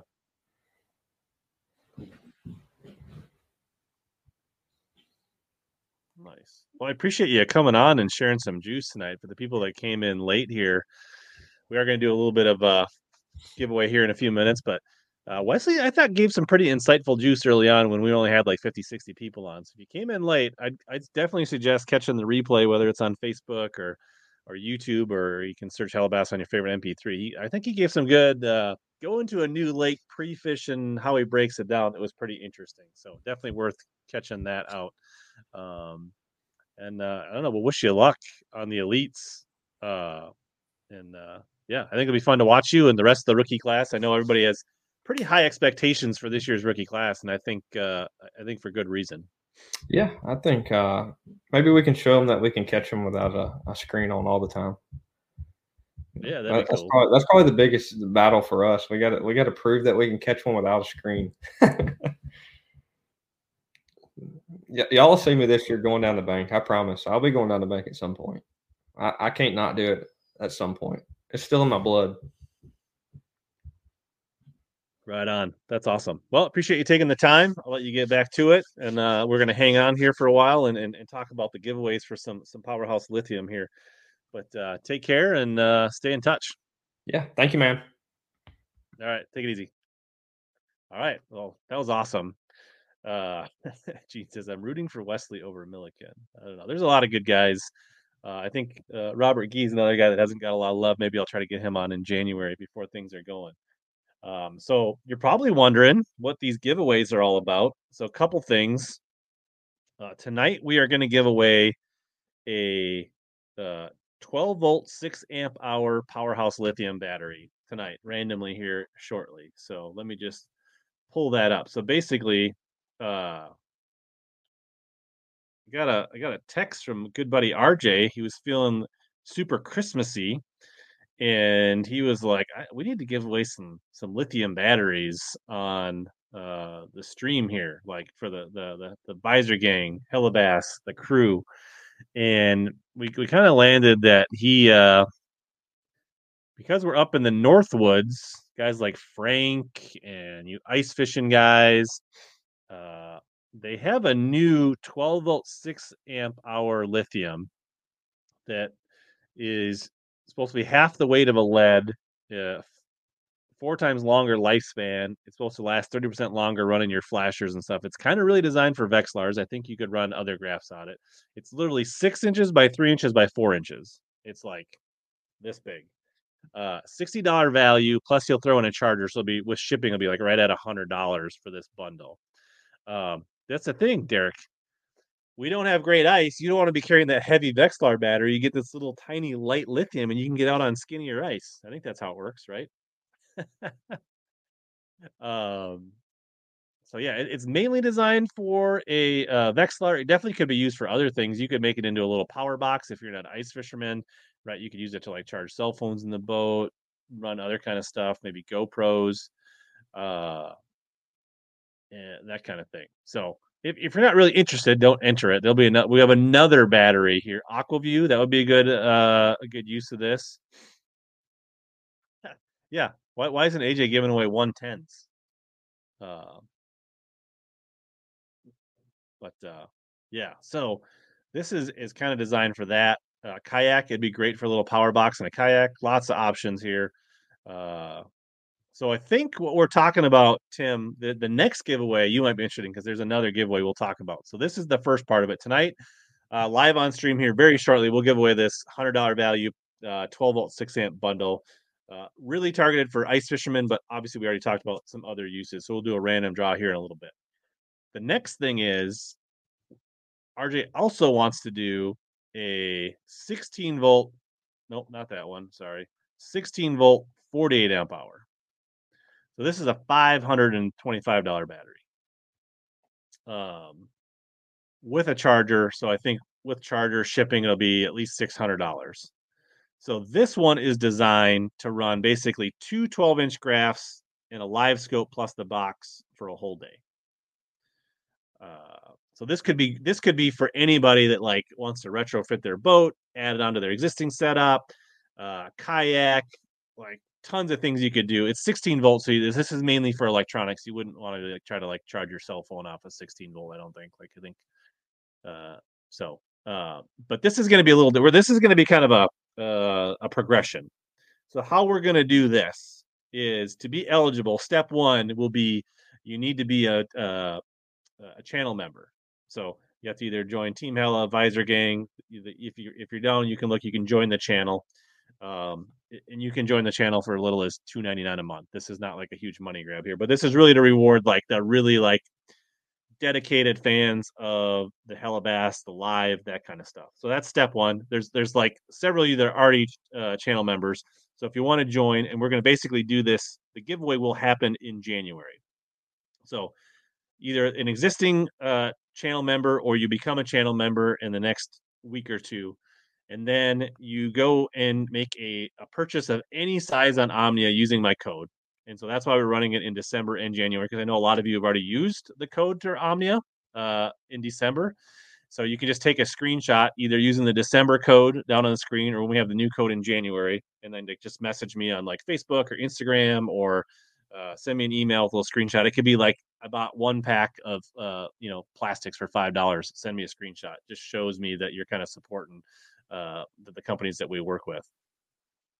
Um, so yeah, you have a, you get the channel membership, you get a cool little little membership uh, on your name, then you get like some other perks, uh, things like that, like Daniel and others. And basically, what what else you get with the membership is you get special badges, uh, special emojis. I do at least one live uh, for members only a year. Plus, I try to do some other things. I don't know for, for a few bucks a month. I think uh, most people find quite a bit of value in it, and I do a lot of giveaways um, on that kind of stuff. So yeah, so basically you become a member or you're already a member, you make a purchase at Omni in the next couple weeks, either using the December code or the January code. And then we'll see what kind of like pool we end up. I don't know if we're going to end up with like 10 people that do that or like 50 people, but then we're going to whittle it down in January. Like, so basically everybody that sends me that screenshot will be an entry and then I'll figure out a way to like pare it down. And my, my vision is that we will live trivia for the final like to win the battery and then everybody that makes the final night I'll get like a, a, hoodie or something from powerhouse lithium. I don't know does that sound cool? I know i'm making it a little bit complicated but this is like a $600 giveaway like i want to make it worth it and i want to like kind of stretch it out and let, give people time to get in right? Like i don't want to make it like one night like oh man i wasn't there that one night and uh like can't make it. Yeah aj like that's the other thing is like um uh, uh these are things that a lot of you already do other than screenshotting the, the the codes at omnia. So i don't think i'm like making this like some big thing but i just want to really reward the people that are most active. So that's that giveaway um yeah so that's right. Daniel used your code yesterday so you could go back and send the screenshot from yesterday you already remember right? I, i'll accept like if you've used the december code and you can still like screenshot your order go ahead and submit that. Or if you haven't you can use it uh like now or maybe the you know then I'll, I'll, guide you through it the next couple weeks on how we, we get down there. Um, and uh, yeah, I think somebody said that's a huge giveaway. Uh, Nick says it's totally worth it. Greg says sounds real good. Um, trivia, I'm in. So that and then also you know keeps the random on it. So Carol will have to earn it. She can't just automatically win like every other. Uh, I see that I'm getting a, a message already on somebody entering. So uh, I, I can uh, you can blur out what you bought. You just have to show that there was a an Omnia order, uh, that kind of stuff. So hopefully that's clear. Let me know if there's any questions. Um, there's a lot of cool emo- so you can see a lot of people are putting up the member emojis in the, the YouTube chat. That doesn't show when I put it like StreamYard, the one thing I don't like is so they can't get their their API to pull in the uh, custom emojis, but uh, you should be able to see them in the YouTube chat. So yeah, that that's the setup, and I think it'll be fun. We'll have a lot of fun with it. Uh, super generous. Um, So I think there was a question. Uh, yeah, not quite that easy, Gene. Um, if you're if you're interested in becoming a member, it's basically just hit join down below. If you're on a mobile device, you might have to hide the live chat to see it. Um,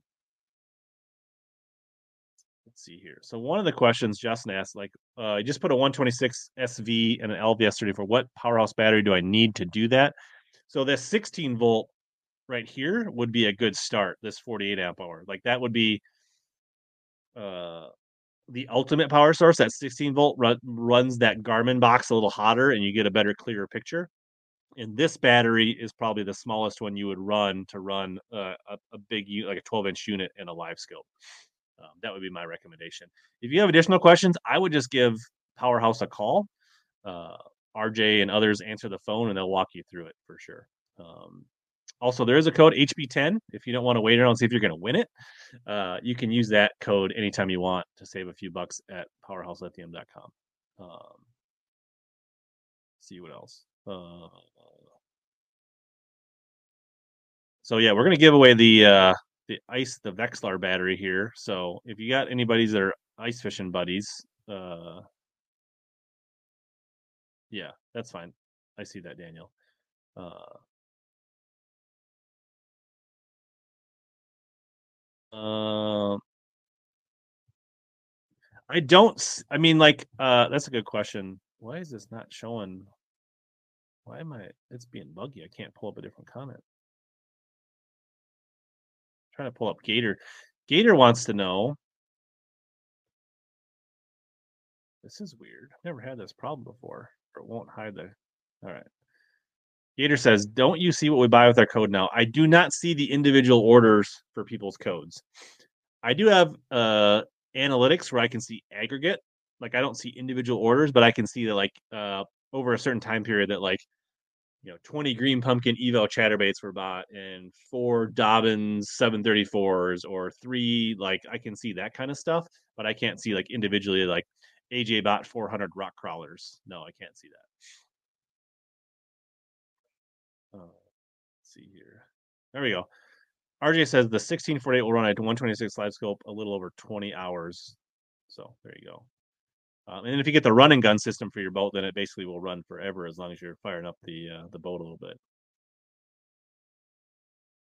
Gene wants to know, RJ, while you're here, is the 36 volt 50 amp enough to run an Ultrex all day? I think it should be because um, I run two 40s um, and never like can barely put a dent in them. To be honest, with the running guns. Um, if I can see the discount, yeah, I'll, I'll figure it out. Just if you've used it, look back at your order. Um,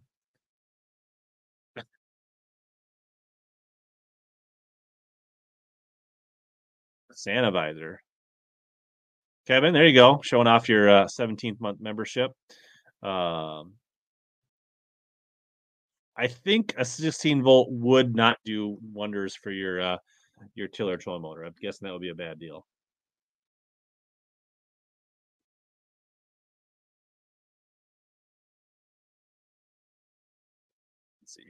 Uh, for reference, three brand new Group 31 lattices well trolling motor is 55 amp hours.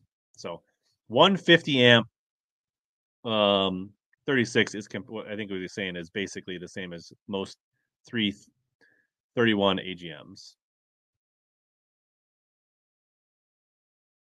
Yeah, I don't know. I didn't get an update on my uh uh lower unit parts, and I think uh Intune is closed for the uh the Christmas season. So um all right, Sean's in. He's like looking to get this battery for Red Lake here. All right. Yeah, I don't know. Yeah. Anybody, anybody want to send the uh, make and uh, send me a Santa visor? Uh, their starting battery does have an emergency start. Uh, Nathan. Powerhouse only has a 3660. There you go. Daniel figured it out. All right. So let's let's look at this uh back to the uh the 12 volt. I think just go to ice batteries here. Uh, I missed it. No. Uh, uh, oh, oh, there we go. So let's let's get this way. And there's another fun thing here. Uh, if you don't win today, uh, Eric, you'll have to take that up with RJ on whether he does uh, trade ins. But uh, good luck. um, so as a promo, as we're getting into ice fishing season, and because these ice fishing batteries, these Vexilar batteries are kind of new to Powerhouse, if you add this to the cart, it's a normal 60 bucks. You will see that it actually rings up at 42 bucks, so 30% off. So if you don't win and you really want one of these batteries, they are 30% off if you add them to your cart. Uh, so pretty good deal. I did sell a visor on whatnot last week. Um, nice, Lauren. Um, so let's uh, let's do the uh, the drawing here for the uh, the 12 volt 6 amp hour. Let me get this uh, pulled up.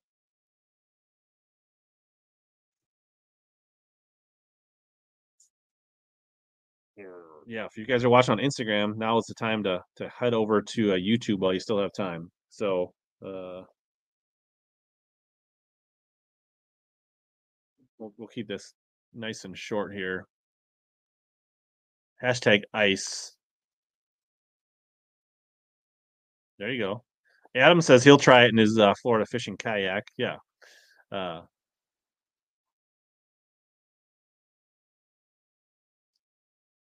so what people get in here, obviously. Then I'll need your if you win, I'll need your information, and then I'll I'll connect you with uh, RJ, and then uh, we'll uh, he'll get it shipped out. Should get it before the New Year's here. Looks like we got more ice fishermen than I expected. It's like 32 people already getting in. Jig Squad, are you an ice fisherman? Look at we got closet ice fishermen coming out of the woodworks here. So obviously you have to be a subscriber as well of the channel to win this tonight. Facebook gang, Chad, old soul, likes to watch on Facebook.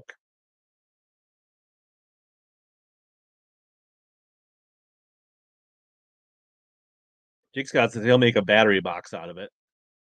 Little little boost box. There you go. Yeah, be a good way to hook up a GoPro. Lots of good ideas. Yeah, in the cocktails. Or keep your crawfish cool. Yeah, could be a small fish finder battery for sure. Yeah, I don't think we're doing a an ice show, Marty. Sorry. Um, you only have to type it in once. You're eligible. Looks like about half the people could have used that on red last Sunday. Did you catch him? Did you get into the eyes, the perch? I saw Soapy's been up on red.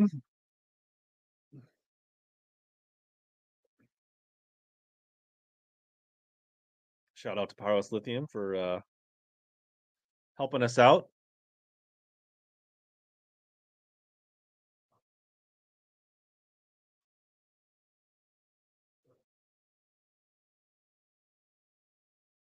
We got 43. We'll give it maybe uh till 33 after to get in. I will say, uh yeah, so only a few more days to use the 10 more days to use the uh, December Omnia code, and then obviously we'll have a, a, new code in January. It's down on the bottom of the screen right now. Uh, an airplane went through on red. I did not see that. Yeah. Also, if you're local in Minnesota, you can definitely just go through Brian Banger at Intune to get yourself your powerhouse set up for sure, and they'll be able to rig it. So if you don't want to rig it and do all that stuff, then uh, that's the way to go. Walleye Wednesday for dinner. Now we're talking.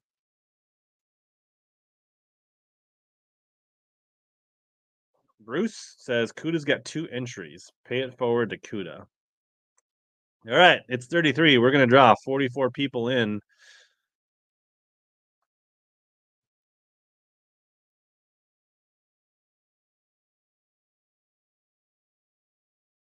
Oh, Unreal, Carol. How does she do it? Carol's got a brand new lithium battery for her kayak. Gonna be styling and profiling.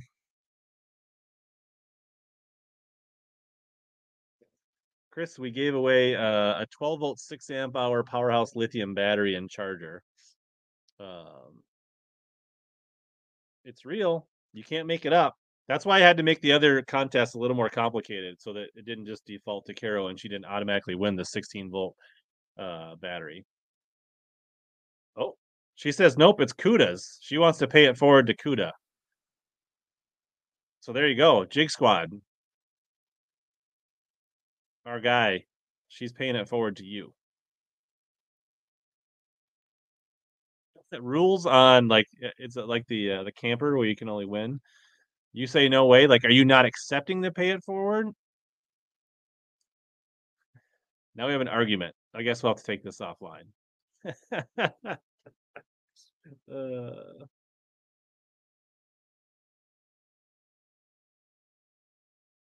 so she, Squad is not accepting it, Carol.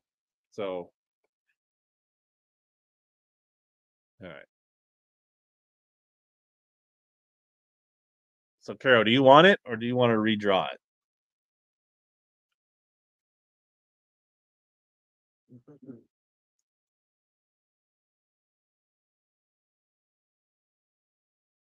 People are saying get a.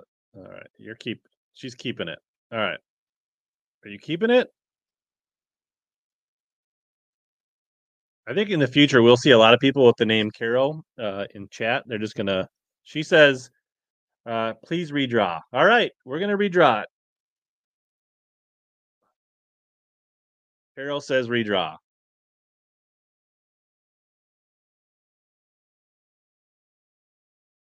Lightning M. Been pretty active in the chat tonight. Get a hold of me on the Instagram or Facebooks. Send me a message. Uh, and don't tell me you don't want it and you're trying to give it to somebody else. Hopefully, you're still here and you can say, uh, there you go. He says, awesome. Or he or she says, awesome. Thank you. All right. So get a hold of me. And then to uh, to recap, the other battery we're giving away. And uh, actually, I want to run over a couple other things here quick. So, uh, fantasy fishing is open. So, Beat Hellabass group is open. I have a video also on the community tab. You can go there, find the link to join the Bassmaster Fantasy Fishing Group. It's private, and uh, password is Slamus with a capital S. All the details are in that video. So, you either go watch that community post or click on that video to get in that fantasy fishing group. I do prizes uh, every event Drain the Lake regular game. So I just want to let you guys that's open. Um, what else I want to touch on here? So we are going to do the the uh, the bigger giveaway, right? And just to recap for people that came in late here, is also Santa RJ is gonna he's put together a uh, a bigger package, basically a six hundred dollar uh, opportunity here for the 16 volt 48 ampere, which will run two 12 inch screens uh, in a LiveScope uh, for uh, all day and uh, plus a charger. And so you need to be a member or become a member and then uh, go to Omnia, use my code. It can literally be a $5 purchase. Send me a screenshot on Instagram or Facebook or something like that. And then, uh, however many people we get in the next, like, we'll talk about it this week, we'll talk about next week and then probably the first week of January we'll close off like that first we'll kind of close off entries that night uh and then we'll start we'll see how many we got and then whittle it down and we're gonna have like like a four person trivia face off in like middle of January for this battery so that's that's how you get to the path to this six hundred dollar uh awesome prize from Santa RJ at Powerhouse Lithium and remember for the guys that didn't win uh guys or gals that think this Vexilar battery would be cool, it is on sale for 30% off right now. So if you just add it to your cart at Powerhouse Lithium, uh, you can get that battery. Yeah, no problem. Um other things. I'm probably gonna do a whatnot stream, not sure when. But I do have some goodies that uh, might show up on a whatnot stream here. I found some things. So I, I uh found some of these old Havoc pit bosses in uh green pumpkin green and green pumpkin purple. I'm gonna put those on the whatnot here coming up. So if you guys don't follow me on whatnot and you're interested, I grabbed a couple baits here. Uh, let's see here. I think I'll throw up these. How about this one here? Does anybody like these Excalibur jerk baits that they don't make anymore? I snagged that. I'm gonna throw that up on whatnot. Discontinued Excalibur jerk bait. Yeah, so you know, probably throw them up, start them at a couple bucks, and see what happens. Got some Strike King 1.5s. We're not that interesting, but I'll throw those up. So I just kind of grab those. It's a good deal. There's another bait in here that I wanted to. Got a couple of Skeet Reese square bill flat sides, Lucky Craft that I'll throw up. Ah, they're not from tournament goodie bags. These are things that I snagged in a lot. Uh, just kind of, I was buying something else and I had free shipping, so I grabbed them. Uh, so I'll put that up on the whatnot. So if anybody wants to to find me on whatnot, I'll throw a link in the uh, chat here quick. If you haven't followed me, if you're new to whatnot, I think there's a way that like on your first purchase you can get like a ten dollar credit. So I'll throw that in the chat quick if anybody wants it. Uh, I have not put my request in for the TK drop, although I do have them. There you go, Ranger hats. I do got some stuff from old tournaments that kind of retro. I just haven't dug that far into my stuff. We'll probably get there as far as uh, uh yeah, he's got some good deals on lithium. Um, and if you want, K and K Customs also will help you out. Um, I don't know. I got I actually bought a bunch of Magdrafts because I can't get deals on Mega Mastery places. So this is part of the stuff I grabbed when I was buying the other day. Um, so I grabbed a handful of these, but uh, and they had one of these, so I grabbed that guy. But at this point, I'm not. I don't have any swim baits identified for sure. Uh, Kyle, you sleeping, bro? Uh, so, what else? So, I hope you guys understand the giveaway. Obviously, if you're listening to the replay, you can. Uh, um,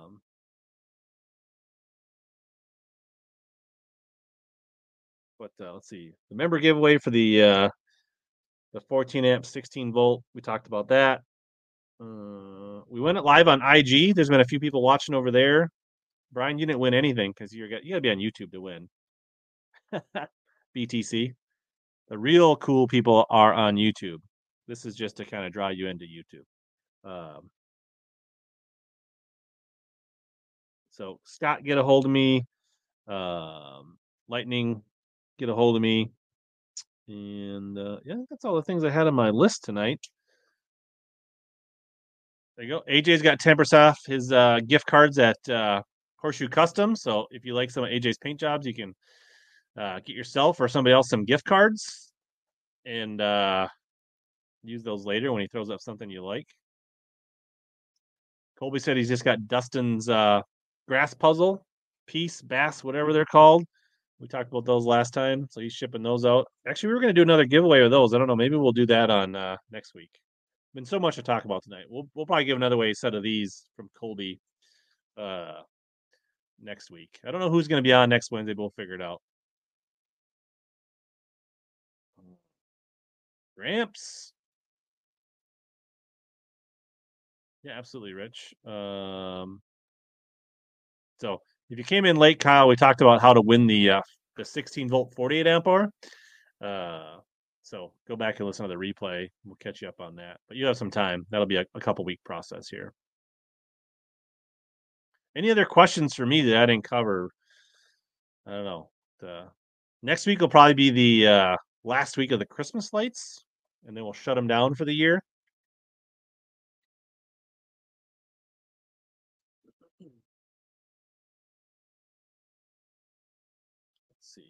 See. There, I start. We talked about uh, fantasy fishing.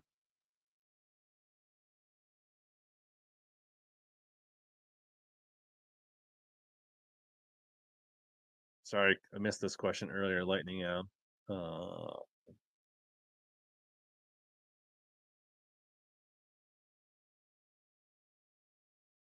we covered this. It's Slamus with a capital S. Ed, I think uh, somebody told you that in chat.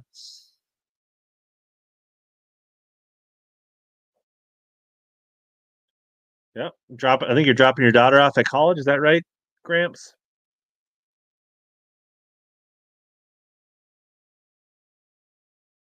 I didn't see the link. Oh, there you go. There's the link to Horseshoe Tackle.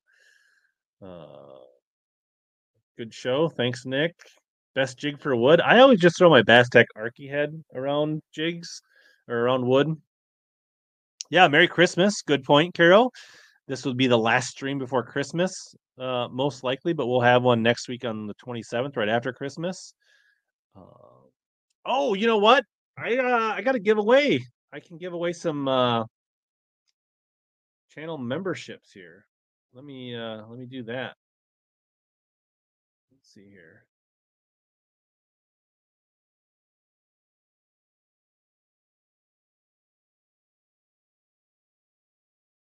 Just a second. Give me a give me a moment. All right. Let's see here. Membership gifting. Uh, I can give five more memberships this month. So you can allow gifts.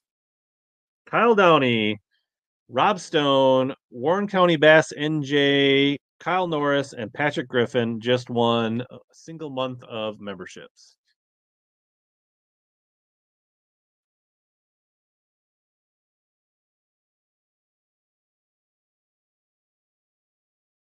Thank you, Stephanie. You have a Merry Christmas. Yeah, I don't think so, AJ. They come down, they come up December 1st and they go away December 31st.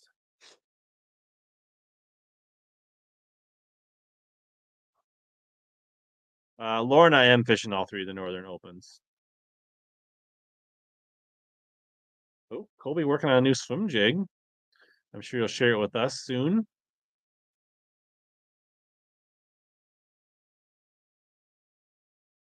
Yeah, I, uh, Wesley was a gem. Like I didn't know what to expect, didn't know much about him, but he hasn't been a lot of podcasts. But that was that was some good information that he shared tonight.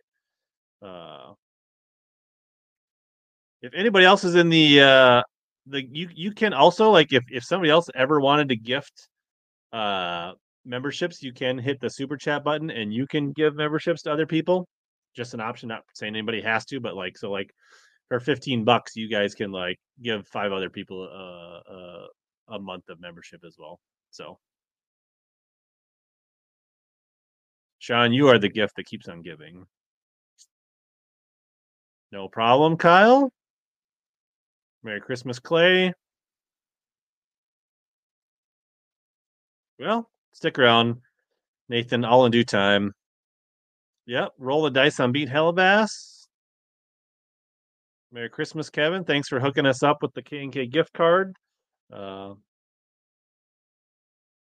Top Toad just grabbed two of the six amps. That's awesome, Top Toad. Hope you enjoy them. Look forward to hearing what you think of them uh, in future.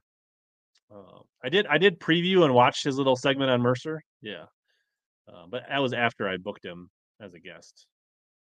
What was on my Christmas list this year? Uh, I just tell everybody to get me Omni gift cards. Makes it easy. Um, Oh. There you go. Carol's gonna get banned.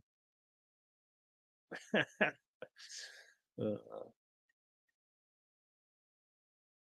closed captioning available.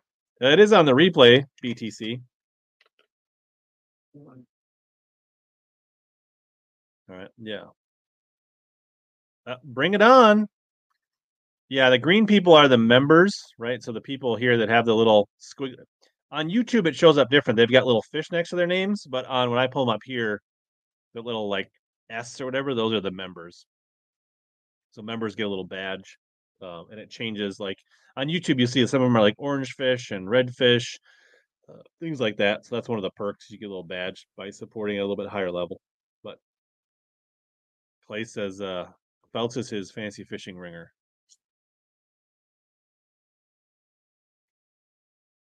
But uh, yeah, it was fun tonight. I enjoyed it. Uh, okay, I'll take your word for it, Shane. Well, anything else? So yeah, got some things for uh, whatnot that I'm stocking up. What's this? Actually, I got two Excalibur jerk baits, and I only had one. If anybody wants those, I'll be throwing those up along with some other stuff. Oh, I don't know. I think I'm tapped out unless anybody else has any questions. We'll probably wrap this bad boy up. Okay. Carol also keeps her tree up till after the Epiphany. Honestly, my tree will stay up until I can badger my uh, teenage daughters to uh, uh, take it down. Uh, see a couple DMs coming in. Uh, Mr. Lightning, I saw your DM. All right. Uh, I don't have the next whatnot schedule, but I would imagine I can sneak one in between Christmas and New Year. So watch for that. Yes. Happy holidays to everyone. If you're traveling, uh, be safe. Enjoy it. You know, make uh, make your Chris enjoy Christmas. Don't get caught up in the hustle and bustle and the gift giving. Enjoy the the food and the family and all that stuff. And and, and you know, if, if if religion's a big part of it, make that part of your Christmas. Just like don't get caught up in all the stuff that takes the fun out of the holidays you know, let all those bygones with family members and friends kind of to the side and, and, enjoy the season. I guess that's my advice. Like just just go with the flow and have a good time. Don't don't get caught up in all the stuff that stresses about holidays and uh, enjoy it and be safe. And uh, we'll see you guys next week. As always, here to help you guys catch more big bass and suck less.